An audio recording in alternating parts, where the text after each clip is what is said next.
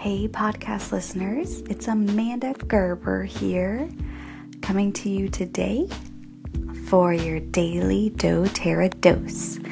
And yes, if you can't tell by my very soft spoken voice right now, I am still in Dallas.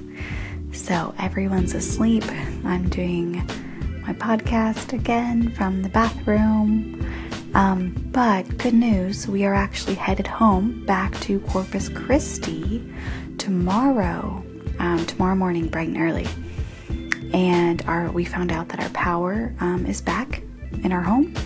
So we are going to go home, clean up, repair some damage, and, um, you know, go help everyone back in the Corpus area that, you know, that needs help. Um... And one of the things that we are coming home to is, um, you know, our power's been out for days. So we need to clean out our fridge and our freezer. And it is not going to smell good. Um, so I was already thinking of like oils that I can use and how I can use them to help get rid of like those funky odors that we're going to have in our home as the result of, you know, meat and dairy and things like that that have just been spoiling um, in the Texas heat.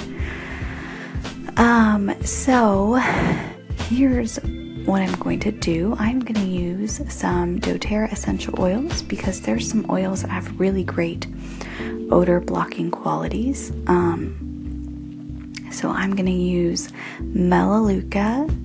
And I'm also going to use citrus oils. Now, you can use any citrus oils that you have on hand. Lemon is really great. Um, so is wild orange, grapefruit, tangerine, lime. They're all, um, all really great to use. So basically our plan is, is obviously, you know, take everything out, right?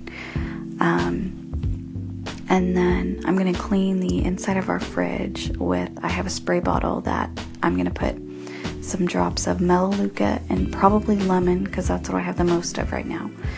And then I'm going to spray everything down in the fridge and the freezer. And also I'm going to take some baking soda and um, I'm going to put some in a mason jar, and then instead of putting the typical lid on the mason jar, I'm going to lay a piece of fabric on it and then close it so there's ventilation. But in the baking soda, before I close it, I'm going to put a couple drops of the Melaleuca and the lemon too. Um, so you have the baking soda that's going to help take out the odor, and the essential oils from the Melaleuca and the lemon. Um, and honestly, guys, probably it'll be fine by the next day, I'm imagining.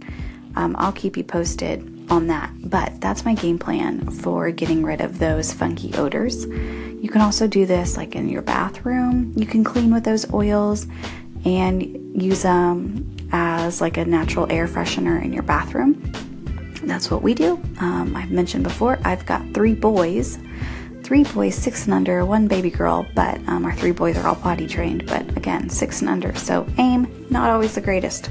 So um, I use those sometimes in our bathroom, obviously to clean, but also to make it smell fresh. If you don't have a diffuser in your bathroom, you can just get a cotton ball, put a few drops of the oil on the cotton ball, and then, you know, place it anywhere in the bathroom, and it acts as like a natural diffuser for your bathroom too. So just a fun little tip there. Um, so yeah, you can use these oils to take odors out of any room in your home with a diffuser. And then obviously, yeah, I didn't mention that for like the home, right? And the kitchen, I'm going to have my diffuser going too, um, to get rid of the smells, and also just to purify and cleanse any, you know, and there's no telling what sort of things are airborne right now. Um, so yes, try the Melaleuca and the lemon, or any citrus that you have on hand, but I like the combination of Melaleuca and lemon. I really like the way it smells. It does have a nice clean and fresh smell to it.